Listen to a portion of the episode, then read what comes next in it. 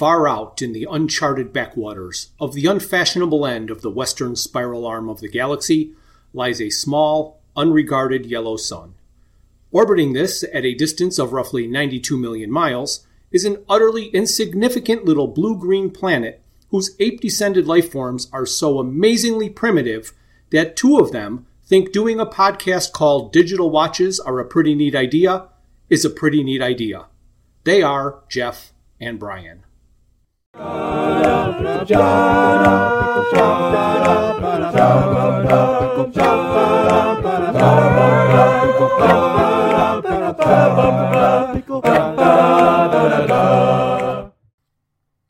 Hi there, this is Jeff. I'm with my friend Brian and my brother John, and this is our Valentine's Day bonus episode. Hey, Jeff, how are you? I'm doing great. Brian, how are you? Well, frankly, I'm feeling a little squirrely. Squirrely? Why are you feeling squirrely? well, let's just say I'm excited and I can't decide on which side of the road I want to be on. well, you better make a decision or it will end badly. Oh, there you go. but the reason that I'm so excited is because, uh, well, first off, let's talk about our special guest. This is our first live guest with us today, and maybe you can do me the honor and introduce him, Jeff. Brian, this is my brother John. Hi, he, Brian. What about loves... all the other folks out there? Don't you think they'd like to meet him? no, no, I don't want to introduce him to them. he doesn't like me that much. No.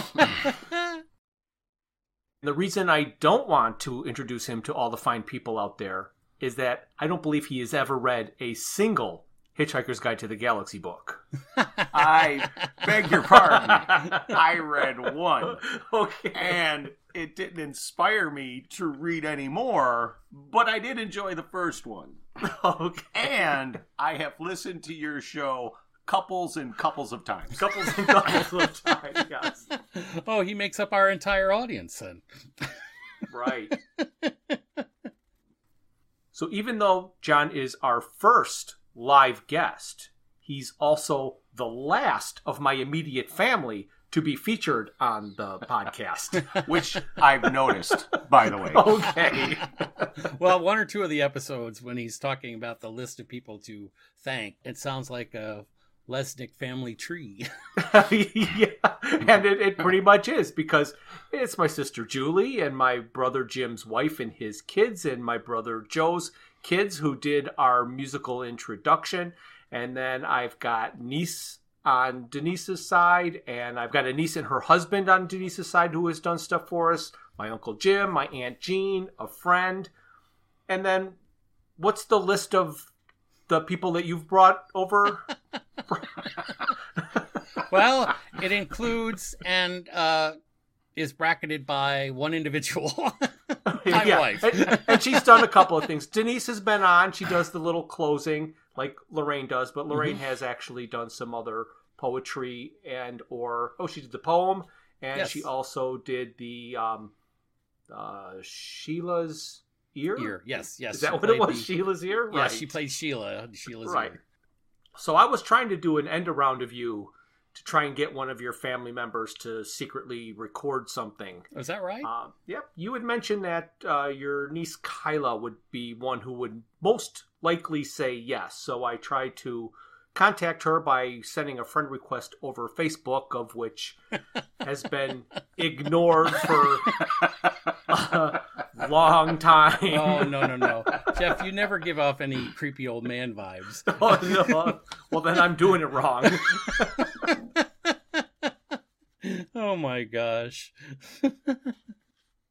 so before we get started with this episode, I want to talk about me editing the second half of the Mostly Harmless episode when I came across a passage that really sounded funny to me. and I think you'll get a kick out of it because it's kind of historical and hysterical at the same time. I was telling the story about when you were in town with your father's business to do the convention. Right. Mm-hmm. And I met you up there and I told this whole story. Mm-hmm. When I'm listening to it, it made it sound like you and I went out on a romantic dinner to a French restaurant.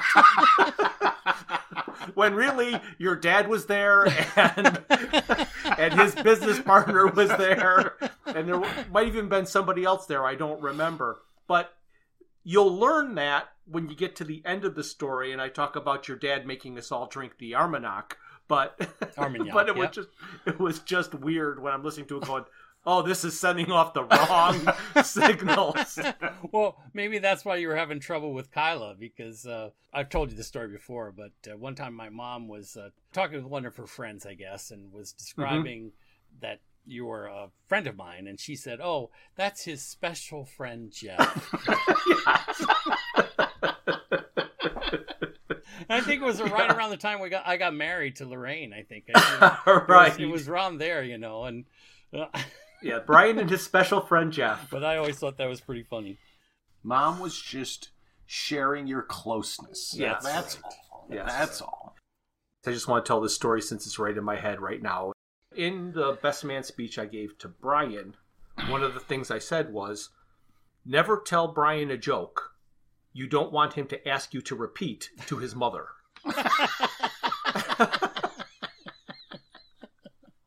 Well, yeah, I That's, mean, that's good advice. That's good advice. So we're all he's we're gonna go out they're gonna take us out to dinner and they've got some favorite Chinese restaurant that they were they were gonna take me to. And I told Brian like Oh, I'm allergic to Chinese food. So yeah? I said the waitress just has to walk over to the table and I get a swelling. Nice. Oh yeah, yeah. And so on the way to the restaurant, he goes, Nice. Jeff, I heard you were allergic Chinese oh, food. Oh yeah, my my. Oh come on, now you know my dad. He was always into that stuff. And when I was, I don't know how how old I was, maybe twelve or thirteen years old.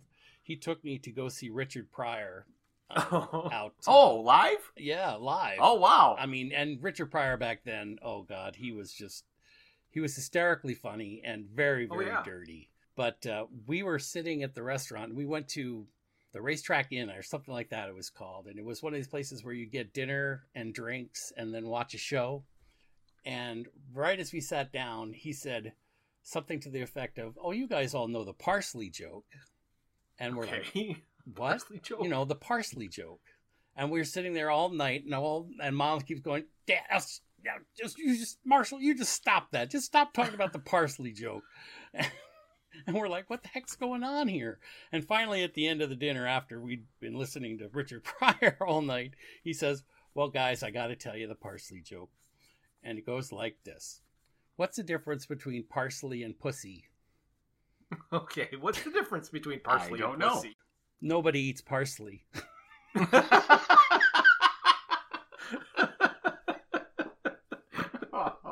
Yeah, that was okay. one of my dad's favorite jokes. So if it was not R rated, it wasn't that funny. right. Well, my favorite dirty joke, sort of, was heard on the match game way back in the 70s, which was what happened to the newlywed couple that didn't know the difference between Vaseline and putty? Their windows fell out.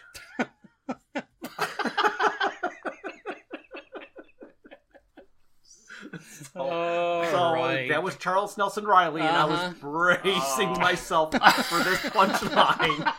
what the hell is he going to say on TV? Oh man. Oh, kind of the whole crowd love felt the same way. Okay, I'm going to tell my favorite romantic joke. Uh, the uh, the hardest, I, and this is not a funny joke. It was uh, I was in I was in basic training, which is basically Training? no. It was uh, it's well, I'm trying. It's isolation. Like what do they call when they put you in prison when they fucking put you in right.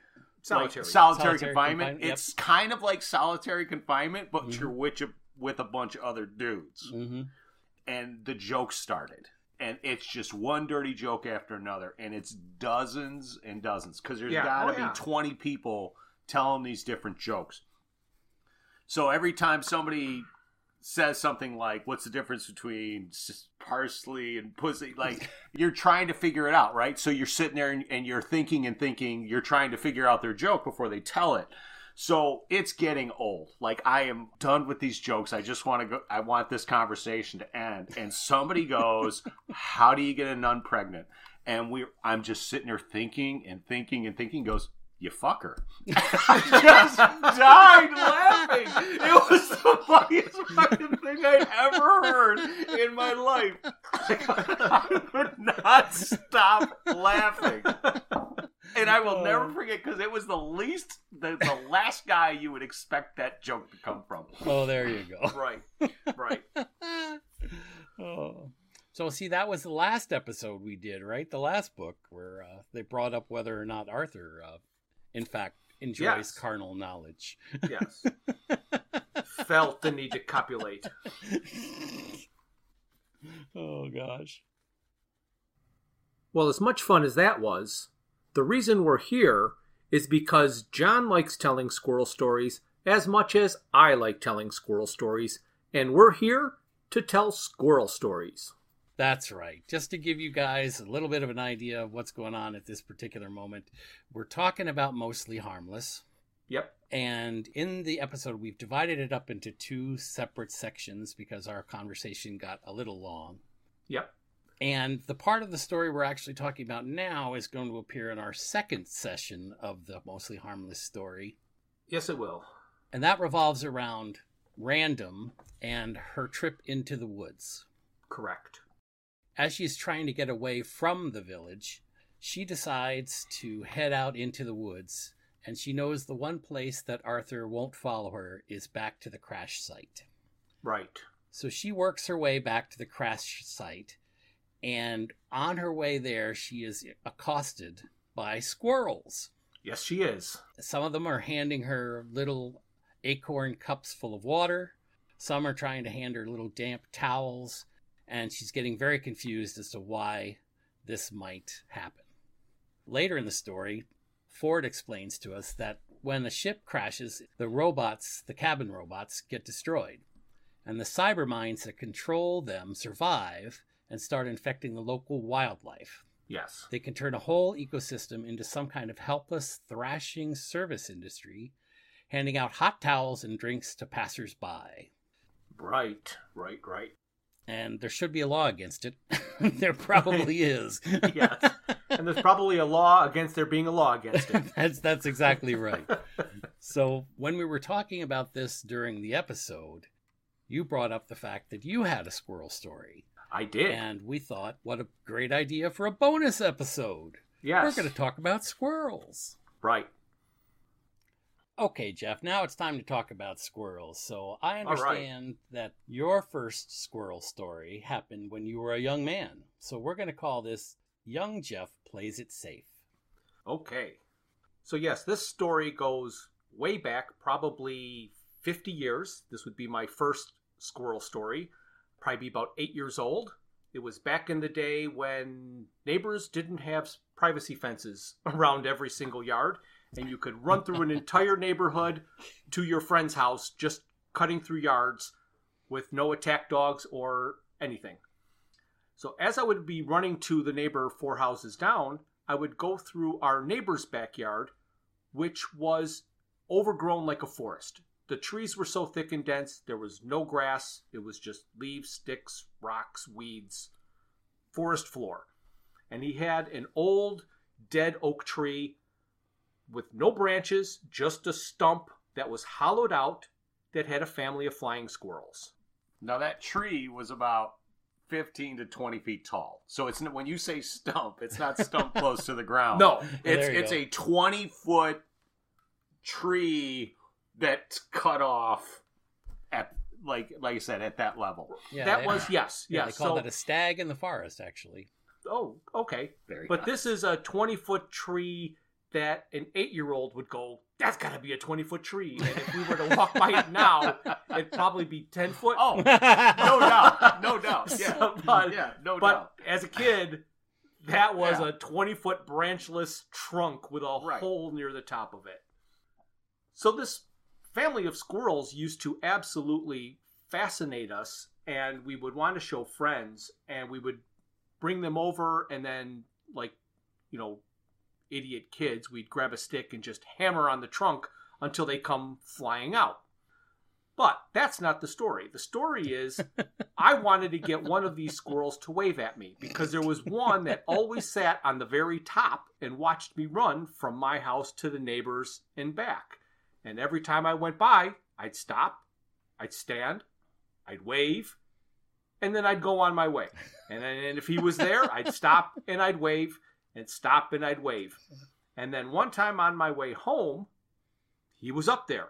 And I'm not going to play, I'm just on my way home. So I'm thinking, I've got time. I am going to stand here and wave until this squirrel waves back. So I just stood there waving and waving and waving and waving. And I have no idea if anybody saw me, but I must have just looked like an idiot. But to me, in my eight year old mind, that squirrel waved. He may have just scratched his head. He may have just twitched a little bit. I don't know. Got an ear scratch. Got an going. ear scratch, but he waved and it made my year. And I just ran home. House, mom, the squirrel waved at me. The squirrel waved at me.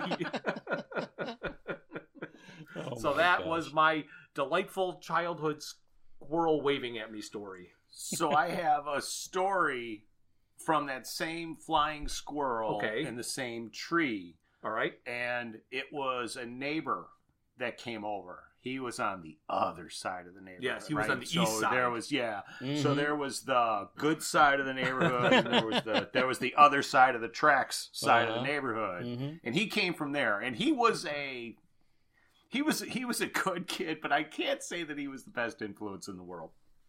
No, So- not not in any way, shape, or So at some point, he came up and you were telling him about the squirrel. Yep.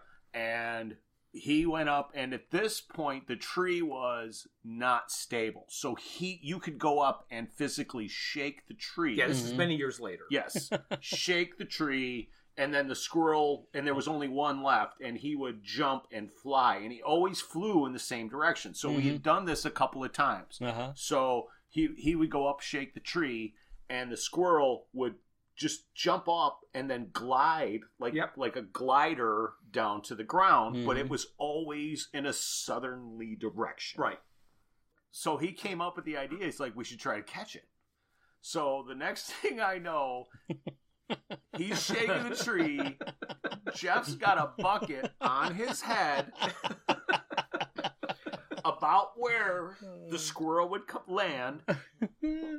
And sure enough, tree shakes, squirrel leaps, Jeff's standing there with a bucket, and that that squirrel landed right in the bucket. Now immediately, and and I don't know if this is memory or I, this is so long ago. But I remember Jeff turning around and looking at me with these incredibly wide eyes, like, holy crap, I have a squirrel in a bucket on my, my head. head. If that's an expression, that's what I saw. And then the squirrel, like, it wasn't in the bucket for a second. He Mhm. landed in the bucket, jumped up on the rim, and then jumped off and ran away. Yeah. But that moment was like, oh my god, my brother just had a squirrel in a bucket on his head. And I believe that was the decision. Like, at that point, the neighbor cut that tree down. Oh, That was like Okay. when when you have kids from the neighborhood shaking a tree. Like that could fall. like yeah like Yeah. i believe that was the moment that that tree got cut down and made my dad so mad because dad was a wildlife he loved the wildlife he absolutely loved having those squirrels like flying squirrels are not common i don't think not. i've ever seen another one Mhm. and it was in my neighbor's backyard and when the, the neighbor cut that tree down, my dad was furious with him. But my dad probably didn't know that neighbor kids were shaking it to get it to jump out and land in a bucket. There you go. There Yeah. you go. Well, Jeff, you must have felt like you'd won a raffle. Oh, yeah, maybe. you know. Well, I got to tie it back into the hitchhikers somehow, course. right? Just like Fenchurch and Arthur did when they won their raffle in the pub. Remember? Yes. They had been on the point of leaving when they were distracted by an awful outbreak of yoo-hooing. The appalling permed woman was waving to them across the room like some sort of stupid bird with a broken wing. Everyone in the pub turned to them and seemed to be expecting some sort of response.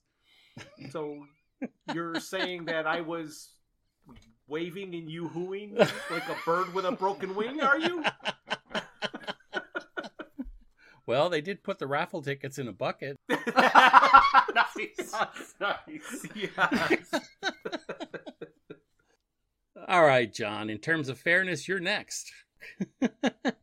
and I understand your story is about entertainment at another's expense.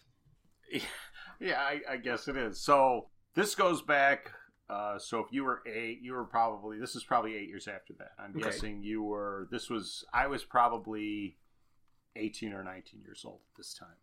Our youngest brother Jim was probably around twelve, and then my sister Julie, Doctor Julie Lesnick, was probably in that four or five range. Mm-hmm. So to set this up, my parents were avid bird watchers. Right. So they always maintained bird feeders outside the kitchen window and the dining room window. There was Mhm. standard bird feeder, there Mhm. was a finch feeder, they had hummingbird feeder. My dad used to feed the orioles. He used to put oranges out in the spring to see if he could attract an oriole. Oh, yeah. So it was always a big deal And the bird bath. and the bird bath. So it was always a big deal when pretty birds came along. They weren't fans of ugly little brown birds, but if Right. the cardinals or the blue jays or the finches came Mhm. around, they were excited. mm-hmm. So with the standard feeder, it was always a challenge to keep the squirrels out of it. And my dad used to get so frustrated at the squirrels that would always steal the seed from the birds. Right.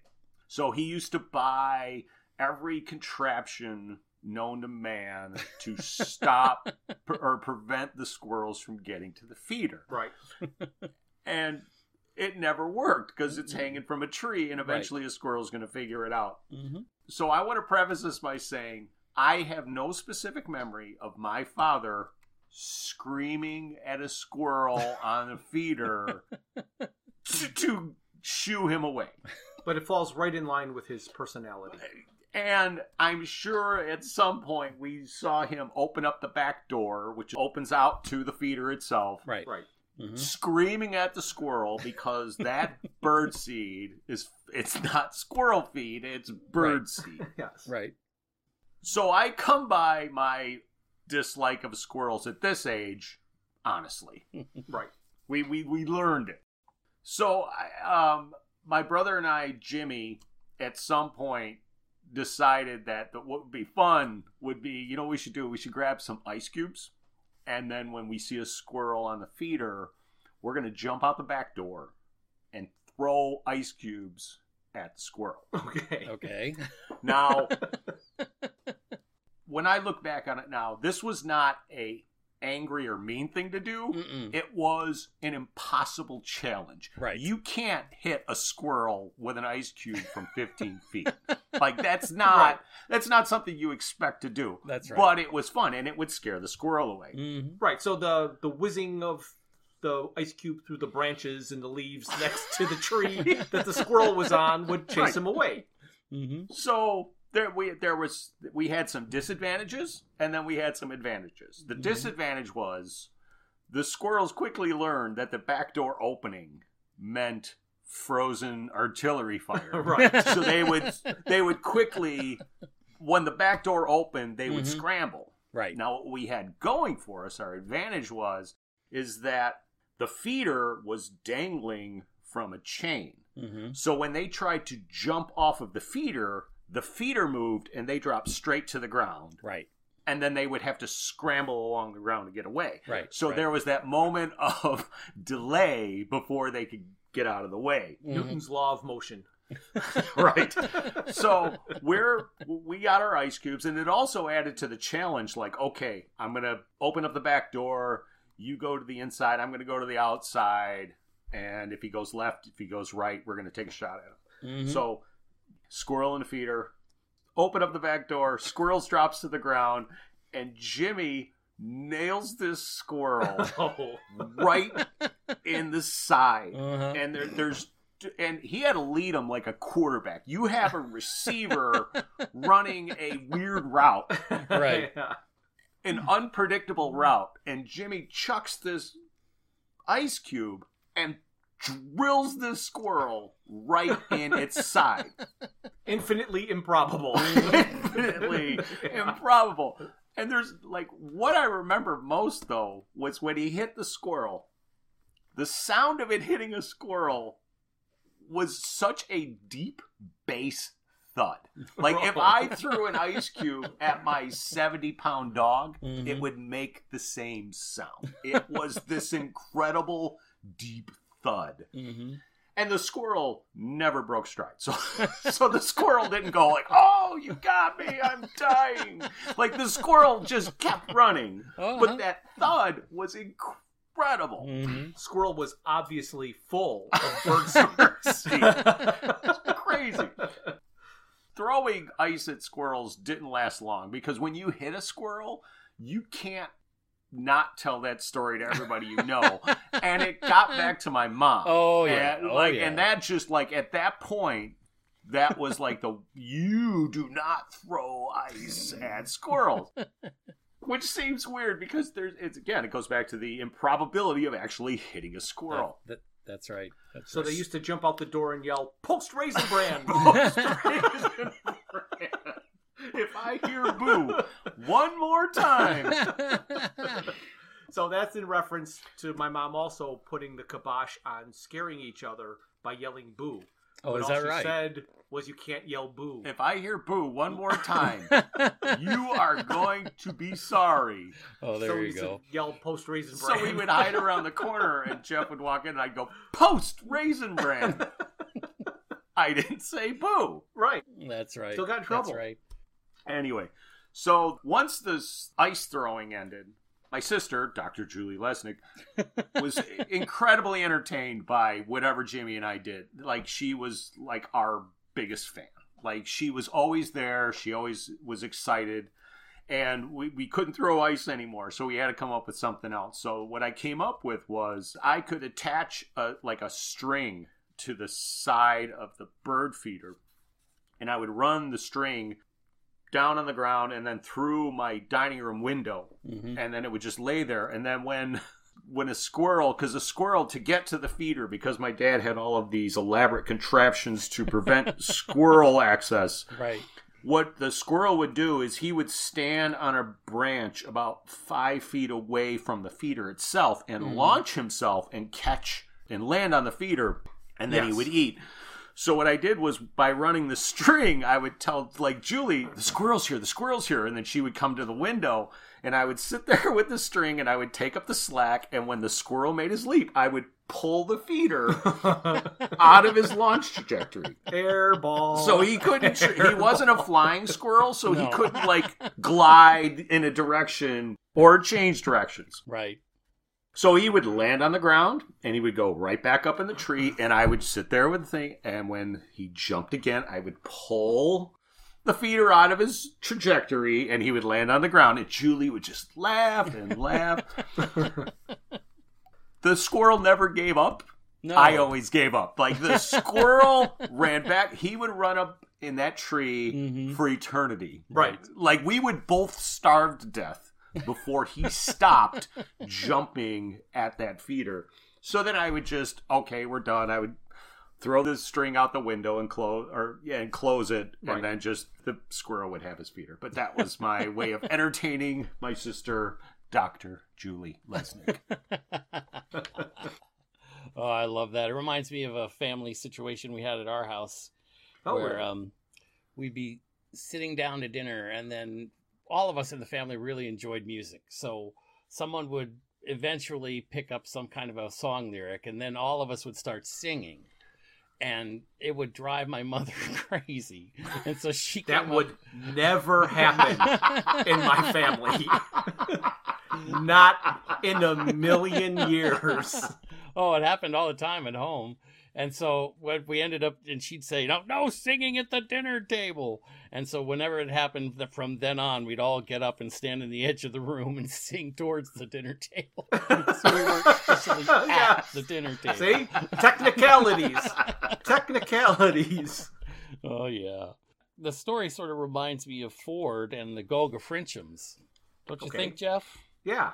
I mean, if you remember when he was picking on them Right. uh, about how stupid they were, they were all sitting there, uh, and, and at first they thought it was a lot of fun, but eventually the tide of opinion started to turn against him, and what started out as an excellent entertainment had now, in the crowd's view, deteriorated into mere abuse. And since the abuse was in the main direction at them, they wearied of it. yes. Okay, Jeff, now it's your turn. Okay. And I understand that your next squirrel story is about mind control. Mind control or or animal communication, I Oh, guess you okay. could say as, Okay. as well. Okay, animal communication. Yeah, so I've mentioned that I live on a horse farm and my wife Denise is a horse trainer and she's usually dealing with horses that need special help or care or have problems or issues with trust and behavior. And she tries to approach her training from a level of understanding rather than forcing the horse to do a particular thing. So in this avenue of training, there's no stone that will be unturned. If there's something that might help, she's going to give it a try. So there was a horse, Mac, that was an angry horse. And he tried to bite you, and they called it the Mac attack, and they could never figure out what his deal was. So they contacted an animal communicator out of California, and she did a reading, and she did a whole lot of just the standard, regular, could apply to anything type of reading. But mm-hmm. there were a couple of things that were interesting. Okay. One was Mac felt that he was the farm's ambassador and the liaison between horses and humans. And Okay. everything wasn't going how he wanted it to, and that's why he was so angry. Okay. And the other thing was that he really liked dandelions. In this whole process of animal communication, the woman had told us, or told Denise and her assistant Sophia, that animals think in pictures. You can use words because that helps you formulate the picture in your mind, but if they're going to pick up any communication from you, it's going to be a visual picture hmm more than the words you say Okay. and Sophia was going out to catch Mac, and he was all the way on the other end of the field. And it was a hot summer day, and the last thing she wants to do is trudge all the way to the end of a 20 acre field. hmm So she's just plodding out there. On her way, she came across this lone patch of dandelions. And she's like, I'm going to give this a try. So she just looked at the dandelions. She got a good picture of the dandelions in her head. And she looked up over across the field where Mac was and yelled real loud, Hey, Mac! Dandelions! And Mac picked up his head, looked over to her, and then trotted across the field and came and ate the dandelions at her feet. so from that point on, I'm like, there might be something to this. so now we're going to fast forward to the squirrel. okay.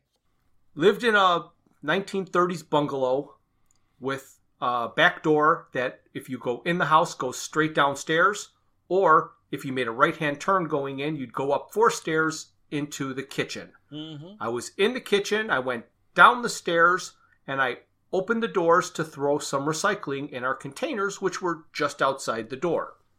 The recycling containers were underneath the bedroom window, so there was a cement ledge above the trash cans. When I opened the door, there was a squirrel on the ledge, and I startled him, and he jumped up and then he clung to the brick wall sideways. So here's this squirrel five feet from me, sideways on the wall, staring as I'm frozen with my aluminum can or whatever it was I was going to throw into the recycling bin. wondering what was going to happen. Mm-hmm. Well, next thing I know is that he jumped off the wall, he landed on my head, and then launched himself into the kitchen, spun around, and was looking at me. And I'm looking at the squirrel in the kitchen, thinking, if he turns and runs into the house, this is going to be a long day. And I'm sure I had to work that day, you know, so I worked afternoons. Right. So I didn't have time to hunt down a squirrel in the house, nor did I want to go to work with the squirrel in the house. Mm-hmm. So I'm like, what am I going to do? Oh, I'm going to use this newly found animal communication that I've just heard about. I hope he likes dandelions. I hope he likes dandelions. no, I hope he wants out of the house as badly as I want him out of the house. Mm-hmm. So I'm still holding the door open and I'm looking at the squirrel, and then I just try and calm my whole body. All I am doing is I am picturing the squirrel running out down the stairs under my arm and out the door. That's all I'm picturing over and over. Run. And I'm also projecting you are safe. This way is freedom. You are safe. This Run to the way is freedom. Run to the light. Run to the light. Run to the light. So, after what seemed like an eternity, who's maybe a minute, all of a sudden the squirrel ran down the stairs toward me, under my arm, out the door, and back into the yard. And I couldn't have been more happy. and if you think that animal communication is a bunch of BS, well, you've not had a squirrel on your head twice. Twice. twice, twice. yeah, so uh, it sounds to me like you were practicing the ex Prolate monk routine. Oh yes, You know, like Yes. like Ford did. Remember when Ford learned the techniques from a couple of ex Prolate monks running a mind surfing resort in the hills of Hunan? Mm-hmm. Ford's technique seemed to consist mainly of standing still for a while and smiling. Right. After a while, an animal, a deer perhaps, would appear from out of the trees and watch him cautiously. Ford would continue to smile at it. His eyes would soften and shine. He would seem to radiate a deep and universal love, That's what I was doing. a love which reached out and embraced all creation.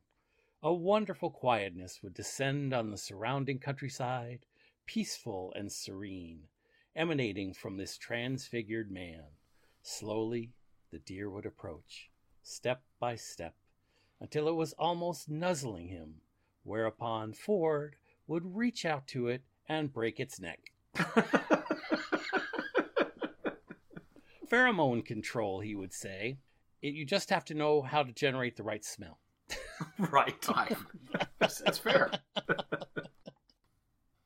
Okay, John, I understand you have a story about how not unpredictable squirrels are. So, uh, so this is chronologically. This is my last squirrel story. Uh, Okay. Sue, Sue and I were gone for a weekend. Stopped at our sister's. We picked up our dog Lacey, who's a hunting dog. We also have an old bungalow. Ours was from 29, so Right. it's the same thing. You Right. walk in the back door, you go up four stairs, or you go down the seven stairs, and on the back of the house is one window, and it's for the spare bedroom. Right. So we pull in the alley, and we look up, and there's a squirrel on our windowsill, but inside the house. Inside the oh house. no. At this time, we uh, her brothers were helping us remodel our bathroom. So we had her brothers in the house. They had keys. They were probably in and out all weekend long. So the first thing we both thought was, "Oh, Paul, you're funny. Yeah. you put a squirrel in the window. Yeah. You're killing me, Paul. You're such a funny guy." And then the squirrel ran away. okay. Like Not a fake squirrel. not fake. Like that was a real squirrel. hmm So we go in the house. Uh, Lacey comes with us, and she just there's and and okay, so walking to the door, we've been gone since Friday. Right. This is Sunday late afternoon. I am picturing a destroyed house. Right. Right. I'm expecting chaos. we walk in, go up our little four stairs into the kitchen, and nothing is disturbed. it's like there's no animal in our house. Mhm. okay. Like we have food on the counters, nothing's touched. And I'm thinking to myself, did I did I see the squirrel? One thing, we both saw it, mm-hmm. and my dog is now sniffing, sniffing, sniffing. She is now patrolling the house, Right.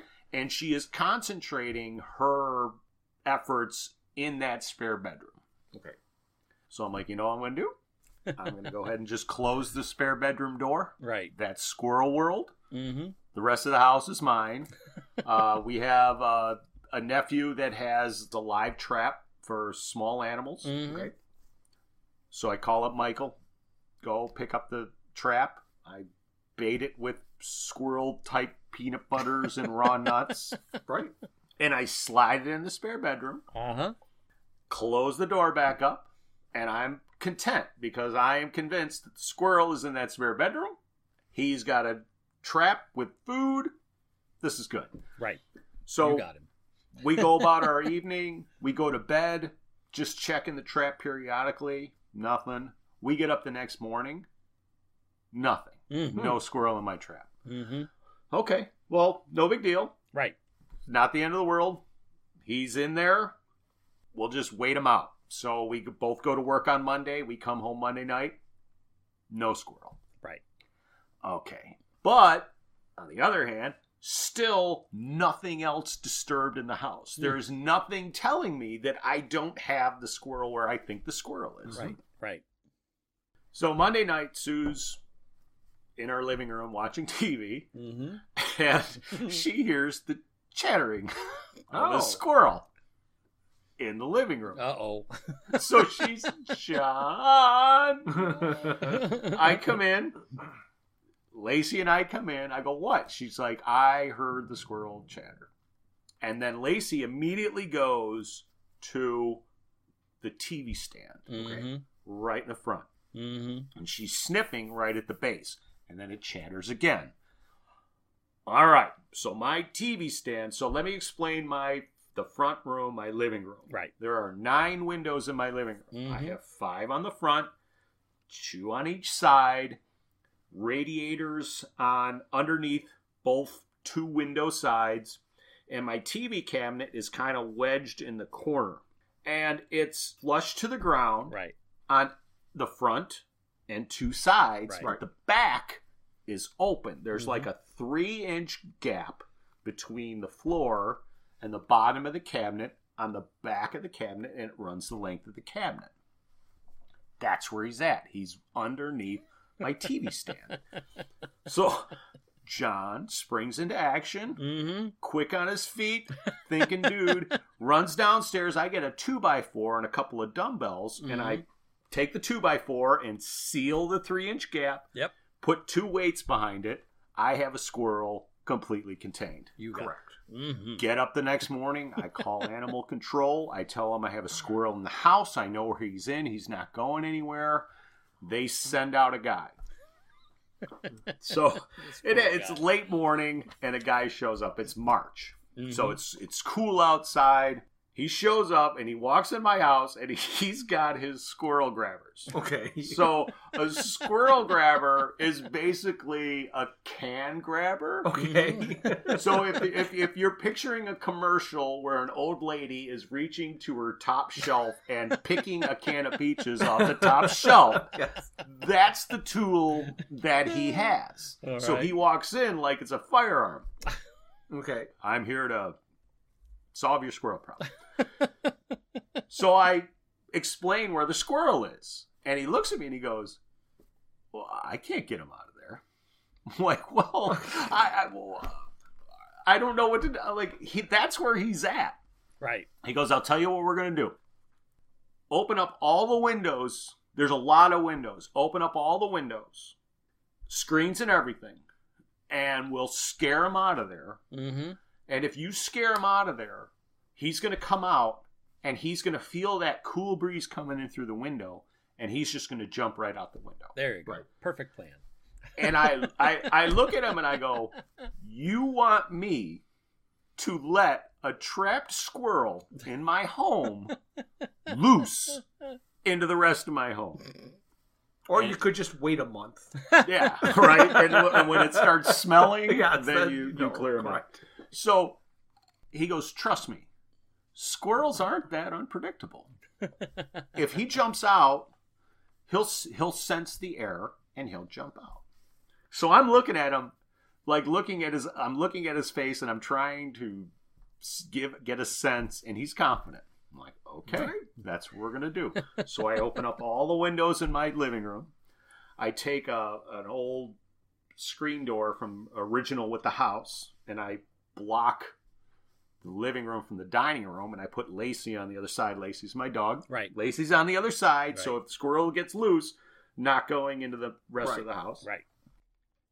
I get a rubber mallet and I bang on the bottom of the cabinet. And and honestly, first of all, I didn't think he'd come out. Right. Like I thought, you bang on the cabinet, he's just going to hunker down. Mm-hmm. Just like he said, I bang on the bottom of that cabinet. That squirrel comes out of the back. He jumps up on that radiator.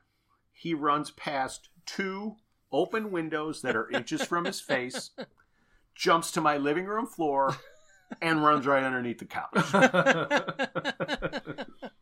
when he came in initially and I told him where the squirrel was, he's like, "Oh, thank God, thank God," because most of the time they get under your couch and they tear the fabric and they get up inside your couch. You can't get them out of there. You can't get them. Out. They start nesting. They destroy your couch. You're Mhm. lucky. You are lucky. yeah. Squirrel runs right underneath my couch. I look at that guy in the face, and he just smiled and shrugged. And shrugged. That's all he could do. What are you gonna do? So then his little precursor warning about don't let squirrels underneath your couch comes, and I'm like, all right. So the two of us, I have this giant sectional in my front room. It's Mhm. a three piece sectional. So we run, we turn, we separate and turn over the first piece of section. The squirrel bolts underneath the other sectional. So, so we turn that one over, Mhm. and the squirrel bolts underneath the radiator. Then he's trying to get him with the grabber. Then the squirrel runs to the living room or to the dining room, sees Lacey, turns around, run underneath the lazy boy. Lazy boy gets turned over. Turn over the lazy boy. He runs under a radiator. We scare him out. He runs under the other piece. Every piece of furniture in my living room gets upended and turned over. And finally, the squirrel gets trapped. He's kind of in this little corner niche where Mhm. there's radiator and there's nowhere to run. Uh-huh. This guy reaches down with his peaches can grabber, plucks the squirrel up, and tosses him out the window. Okay. Just to let you know, he lives on the third floor. Yeah, right. Yeah, good thing he was a flying squirrel. There you go. So eh, when he chucks that squirrel casually, like he's done this a thousand times, he just Mhm. takes this thing and he flicks him out the window. I close all the screens, close all the windows, and there's nothing but relief that Right. washes over you. I am like, right. thank God that squirrel's gone. Yeah. And I look at the guy, and he is just. He is grinning from ear to ear. Like if you've ever heard that saying, like everybody's yeah. heard that saying. And when you see somebody grinning ear to ear, you know what you're seeing. Yes. And I look at him and he's grinning and he goes, Never caught one with these before. Like he's, he's like squeezing them. You know, he's showing me like he's he's squeezing them and they're pinching together. He was so excited that he got a chance to catch a Oh, squirrel. And I'm guessing he is probably tool. telling that same story on a podcast. Yeah, right oh now. yeah. Yes. Yes. Well, I can add a little bit to that, Okay. actually. Not to his story, but just to say, I've had the squirrel in the house. Mm-hmm. So my fear of the squirrel that I was talking about last story going into the house was a real fear Right. because we had one in our basement. Mm-hmm. And our squirrel, though, only traveled via the pipes for the boiler. Mm-hmm. So it was never on the floor. Right. When you would go down there, it would run from one end of the room to the other above your head. right. So we had a live trap, but how do you shove it on boiler pipes? Because you could put it on the floor. He was never down there. Right. Right. So it lasted that way for a couple of days, and I said, Denise, we got to get this squirrel out of here. What we're going to do is we're just going to open up. We're going to close the door to the kitchen so he can't get in the upper level of the house. mm-hmm. We'll open up the back door, prop open the screen door, and we're just going to scare him and chase him until he runs out on his own. Right. And she's like, okay, but I'm going to scream. I'm like, that's, that's perfectly okay. Acceptable. I, I'll probably scream too. He's on this end of the house and tucked up underneath the like the foundation and the first floor there under the joists and the insulation buried himself in there.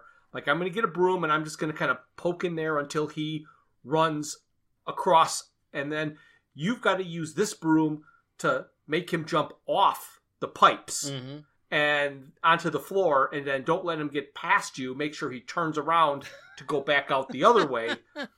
So most of that happened except she probably screamed and the squirrel got past her but it was all right because he ran back into what used to be the coal room Right. so there was a coal chute from the driveway it was just a four by eight cement Mhm. wall Mhm. room Mm-hmm. he went in there. There was nowhere else he could go. We had the live trap. So I followed him into there and closed the door behind us. So now it's me, Denise, in a four by eight room with a wild squirrel. And I'm looking around and I'm looking around and I'm going, where is he? It's a room I used for spray painting. So I had a table in there and some other storage stuff. Couldn't find him. Like, only place he could be is underneath we had some old uh, storm windows from the house that were leaning up against the corner Right. so he's got to be back underneath there so i took the live trap and i put it right at the entrance because the other other end was against the wall so i put the trap there and like it was a hollow oak tree i pounded on the storm windows and nothing happened. uh-huh. So I'm like, he's, he can't be anywhere else. He can't be anywhere else. So I pound on the storm windows again. Nothing happened. I'm like, I've, I've got to look. I've got to see if he's if he's back there. Right.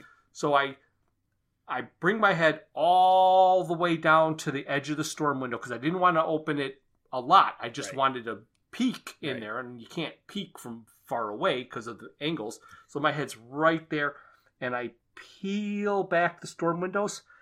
That squirrel walked up the wall and was right in the corner, like three inches from my face when I and I just slammed them the storm windows back against the wall and then the next thing I heard was the live trap spring and he was in the trap and I let him go free to run up our maple tree and he was happy as can be.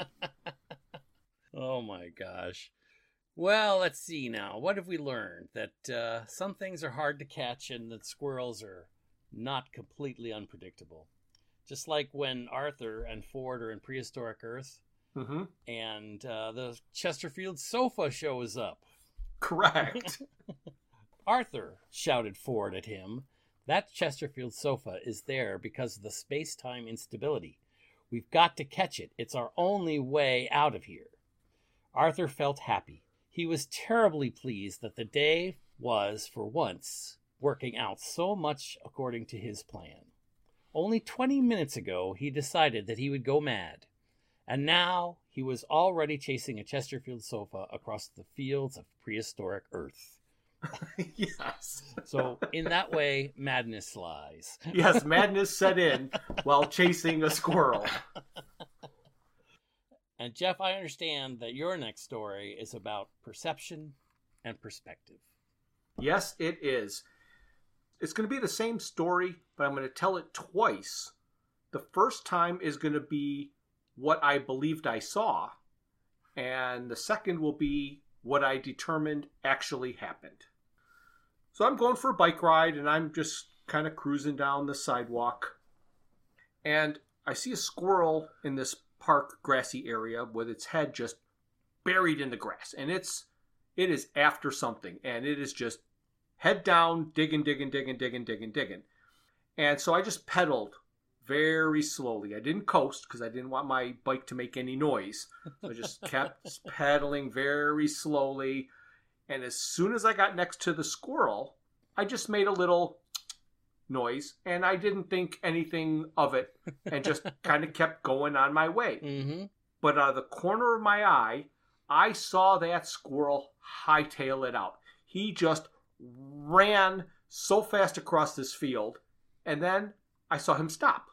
And he turned around and he bolted equally as fast right back at me. And then I'm like, oh, wait, this this isn't going to happen. What in the world is this squirrel going to do? And then he got about, I don't know, a couple of feet from me back to the original point that he started at, like he forgot something, and he turned around again and then ran away. And I'm riding down the road going, that was the oddest thing in the world. Why would the squirrel turn around and charge me only to stop and then run away again? It, it didn't make any sense. So you have to remember, I'm on a bike and the squirrel is literally three feet, he's just a foot off the sidewalk. So it's right there. I'm looking straight down at him. when I made that noise, he jumped Mm-hmm. straight in the air. Right.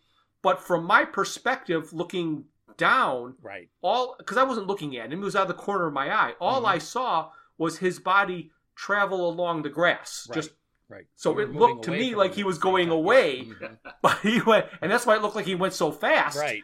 because because he was going straight up in the air, and then his turning around and charging back at me was him coming straight back down to that same to the exact spot that he was originally, and then he ran away. But I never thought that I would have the terror in my heart that I had when I saw that squirrel turn and charge at me. Or death by squirrel. Death by squirrel. Well, I know we can jump that high now. Because it's. if he wanted to launch, he certainly could have launched. right. Right. Sue and I do some hiking, and it's funny because the thing you ex- described as the squirrel running away and turning around, we had a black bear do Oh, to us. Oh, Okay, so I he can only imagine right. the fear. So uh, we're we're hiking down this trail, and it was a it was a misty, foggy day in the mountains, and I chose this trail because it said there's an opportunity for bear sightings on this one, Okay. and I've always wanted. You went s- looking for bears. I, I've always wanted to see a bear in the wild. Okay. So we we round the corner, and you just hear branches breaking. Like Mhm. it's the forest is silent Mm-hmm. and you just hear branches breaking and it's not like little snap snap twigs it's branches right. Mm-hmm. and you just you turn and a black bear that was high in a tree heard us spooked him and he come flying down that tree Oh, jeez. like just top speed and i'm thinking we're dead Yeah. like we are dead and he hit the ground Mhm. and went away and he he ran 30 yards up the hill and turned around and looked at us Mm-hmm. and i'm just like that moment where i can't even breathe i am so scared right now i can't even breathe but then i'm going life choices, are you? but i'm faster than sue Sue. like I, I'm right. probably going to be able to leave her So Sue's like, I have to get a picture. She's like, she takes out her camera and she's shaking so much. Every picture she took of the bear was so blurry because, like, that adrenaline rush. Yeah. right, right. He's coming down the tree. I'm not thinking I spooked him. Mhm. I'm thinking he's like, I'm going to Yeah. kill you. Right. So yeah, that's Yeah.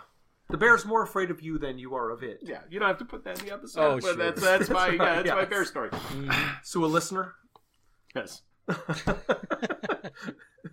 Well, those kind of sudden revelations reminds me of Fenchurch. And in the book, it talks about her reaction when she did have this sudden revelation. mm-hmm.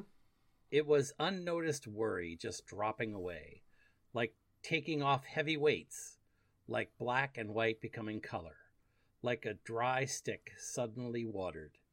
The sudden shift of perspective that says, Put away your worries. The world is a good and perfect place.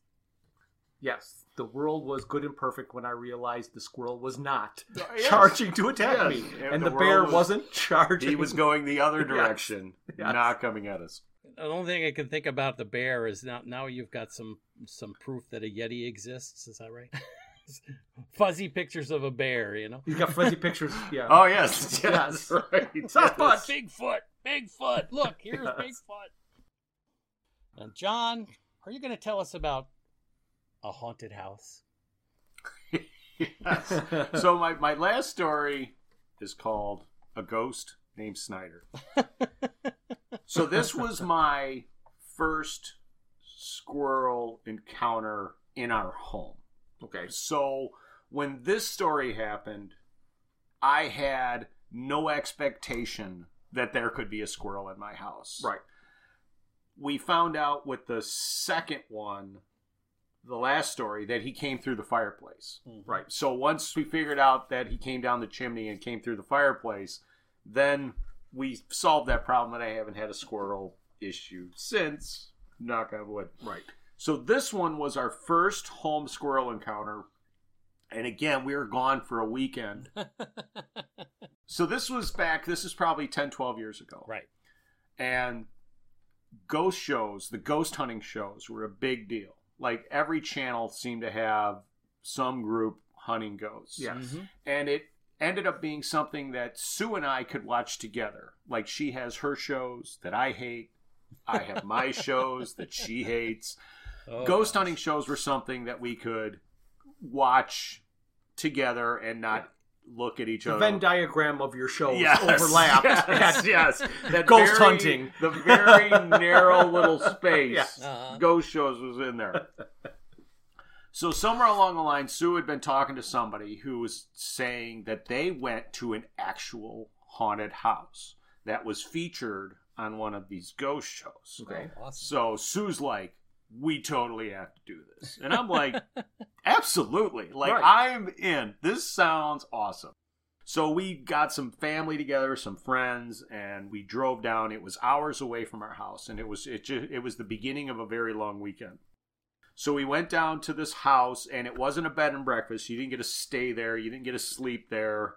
They didn't give you breakfast in the morning. What it was is you can rent this giant house for Mhm. 12 hours, like Mhm. at 9 at night till 9 in the morning, and do your ghost investigation. So if you Mhm. see people with recorders and you're going to talk and try to communicate with the Right. ghost or Right. whatever little contraptions you have, you can do. So we went down, we spent a night in the haunted house, and for the most part, nothing happened. Like I didn't hear voices, no image, Right. like there was no disembodied being walking in front of me.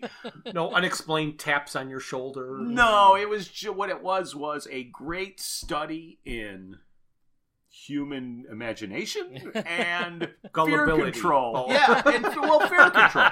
you, when you if you're told you're walking into a haunted house, Yes. there's a certain anxiety that goes into you, and you and can Sure. you go sit in a room by yourself? Will you go to the basement by yourself? Like that's what it turned into me. It turned into this great psychological study. Uh-huh. Awesome. So the the weekend goes on, it closes. We had a great time. It was fun just to do it, and we get home on Sunday night and work Monday. And Monday night we're at our house, and I start hearing noises in my basement. It's sound. There's things moving around. oh. So the first time it happens, you, I didn't really think anything of it, and then the second time it happens, and Sue is kind of hearing the same things.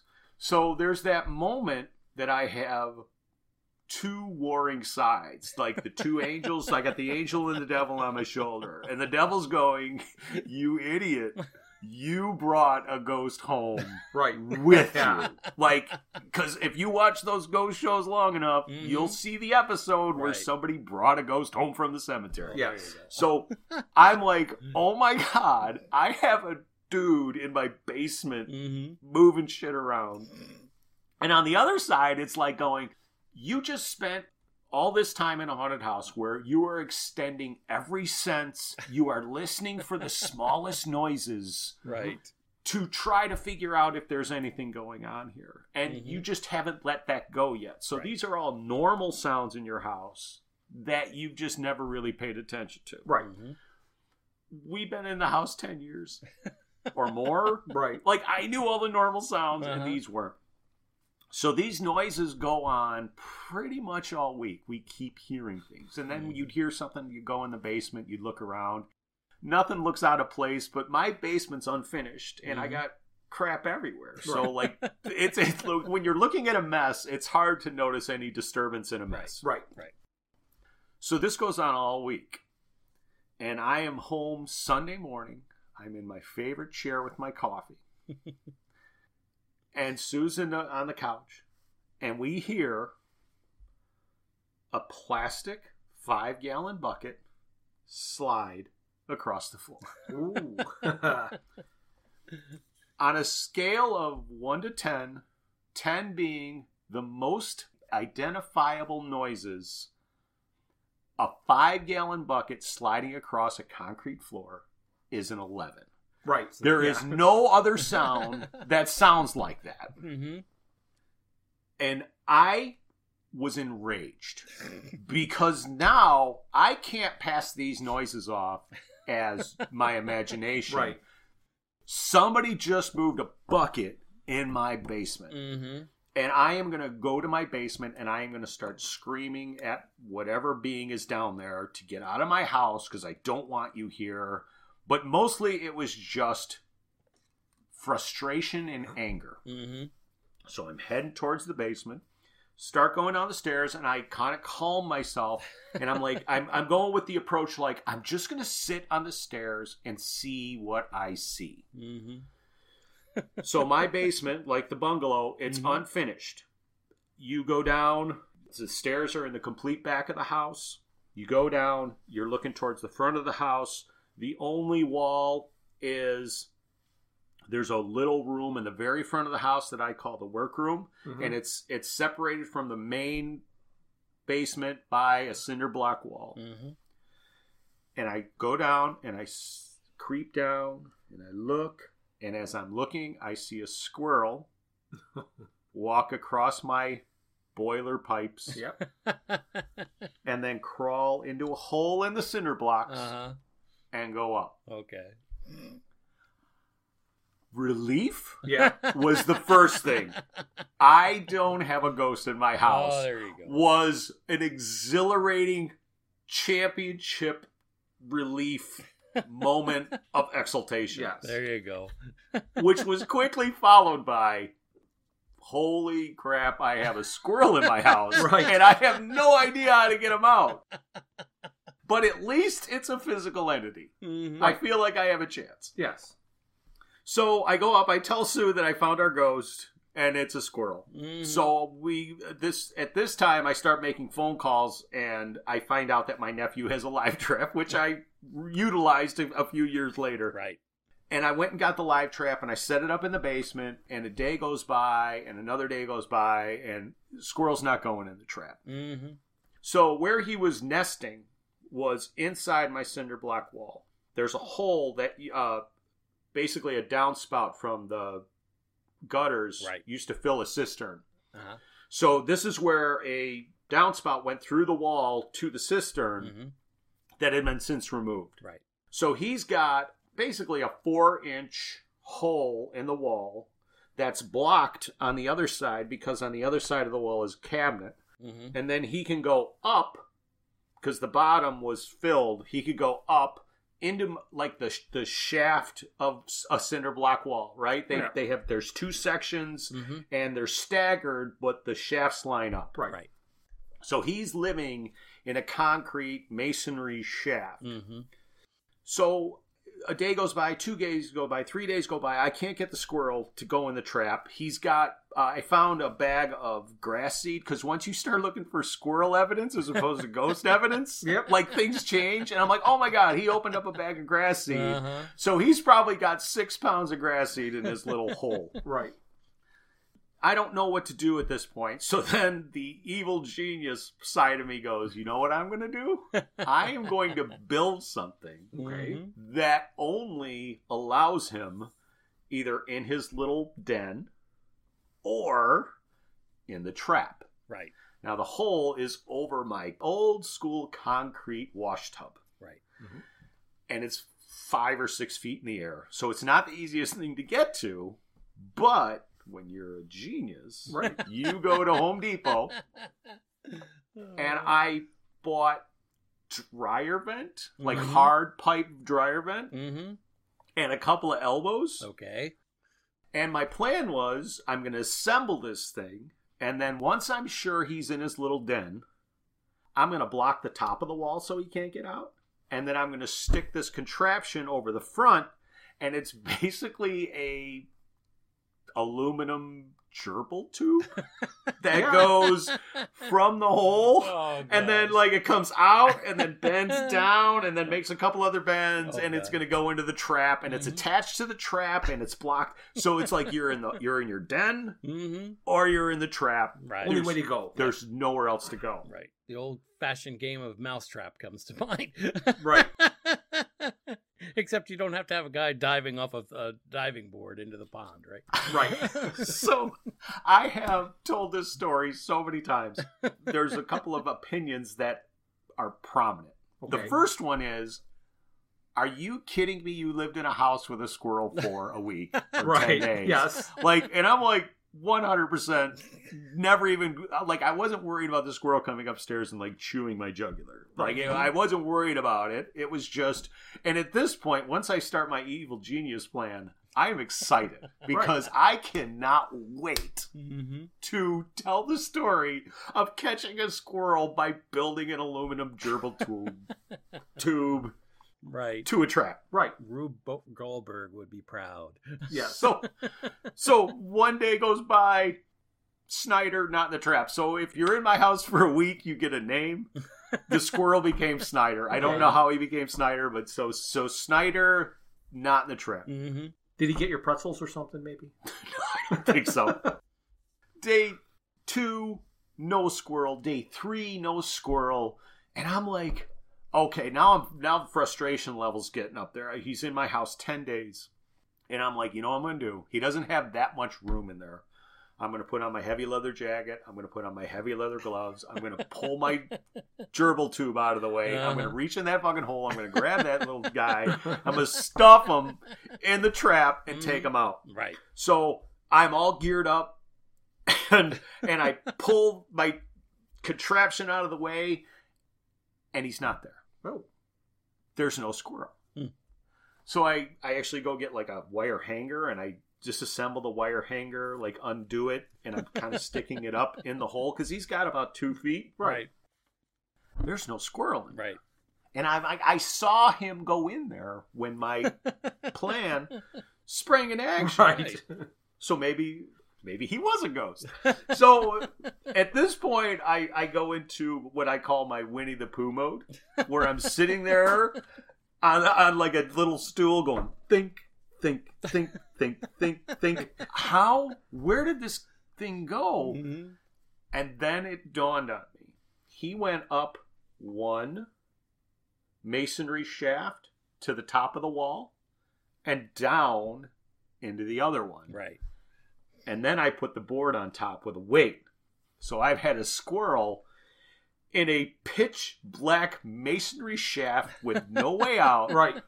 for four days. There you go. Mm-hmm. Now I'm thinking, how do I get a dead, smelly squirrel Oh, out of my wall. Like Uh-huh. that's what I'm thinking. Uh-huh. I'm like, oh my god. And I felt bad. Like I when I thought that I killed little Snyder, I felt terrible. Yeah, and you can't really just Google how to stop a body from smelling because you get Yes, you get put on somebody's yeah. radar. You get an FBI investigation. That's right. That's right. Mhm. So what I ended up doing is I took everything down, I put the trap back on the floor, and I just left it out there and went to bed. And I get up the next morning, and Snyder is in the trap. Yes. He finally came out. He went into the trap after his solitary confinement, Right. where he was in the hole He was in the hole. for four days Uh-huh. like Andy Dufresne. He Mhm. came out and he ends up in my trap. And I remember like being so excited. I was so relieved that he was in there. And Oh, I went I went down and got like like next to him going, Oh, it's little Snyder. And I was gonna Yeah. like, I'm so happy to see you. And that squirrel like launched himself at the cage right in front of my Oh, face. Like Snyder did not find this fun No. No, not at at, all. There's Nope. like Snyder wasn't telling this story Mm-mm. afterwards, but I took Snyder and took him to a forest preserve and let Snyder go. But yeah, for a while there, he was a ghost, Mhm. and it was a huge challenge. And I'm still really angry that my master gerbil tooth plan failed. Yes. Yeah. Oh man, I love it. I love it. Well, that takes us pretty nicely in a circle here, Jeff, Yes. because that uh, story of haunting is like the story on Lamuella. Right. Because when Arthur's ship crashed on that uncharted planet, he insisted that the villagers take him back to the crash site, which they did uneasily. After that, though, word had gotten around that the whole area was haunted, and no one ever ventured back there. No. So you had the manic squirrels taken over by the service bot things, and they were Right. giving out little scraps of paper with Mhm. magazines and Mhm. cloth for wet towels and Right. Little that and acorn the video, cups. the video screens or the video And the video screens, yes. were, were shooting uh, images from all over the universe. correct. Oh, that's a nice way to wrap up the haunted Lamuella story and the story of squirrels in our neighborhood. Well, I hope everybody enjoyed listening to the squirrel stories as much as we enjoyed telling them, even though I know that is impossible. And if you believe six impossible things before breakfast, then you too are a fan of Hitchhiker's Guide to the Galaxy. right. I really appreciate you guys having me as your very first guest. I am honored. I enjoyed telling my stories again, Yes. but this time recorded for eternity. Yes. So now you don't have to tell them. You can just say, here. Here's the Here's the podcast. podcast. there you go. Yes, well, this was a lot of fun. I'm glad that we were able to do this for this little bonus episode. And in two weeks, you'll get to hear the second half of our discussion about Mostly Harmless. Wonderful. So, Jeff, I guess it's time to say goodbye. Well, we're out of here. Don't forget to tip your squirrels. Yeah, they like nuts.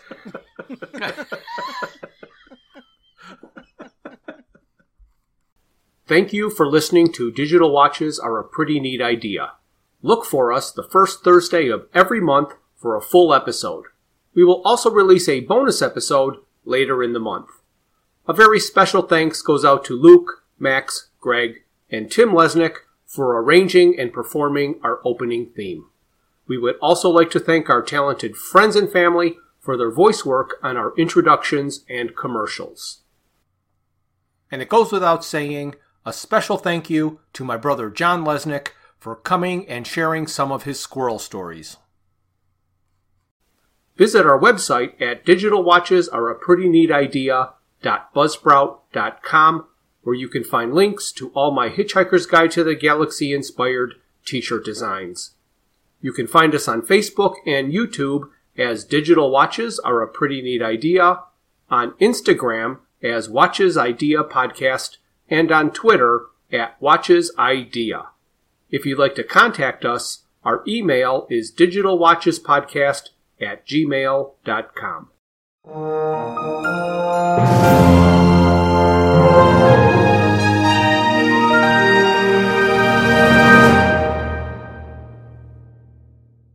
This has been a Foods for Thought production.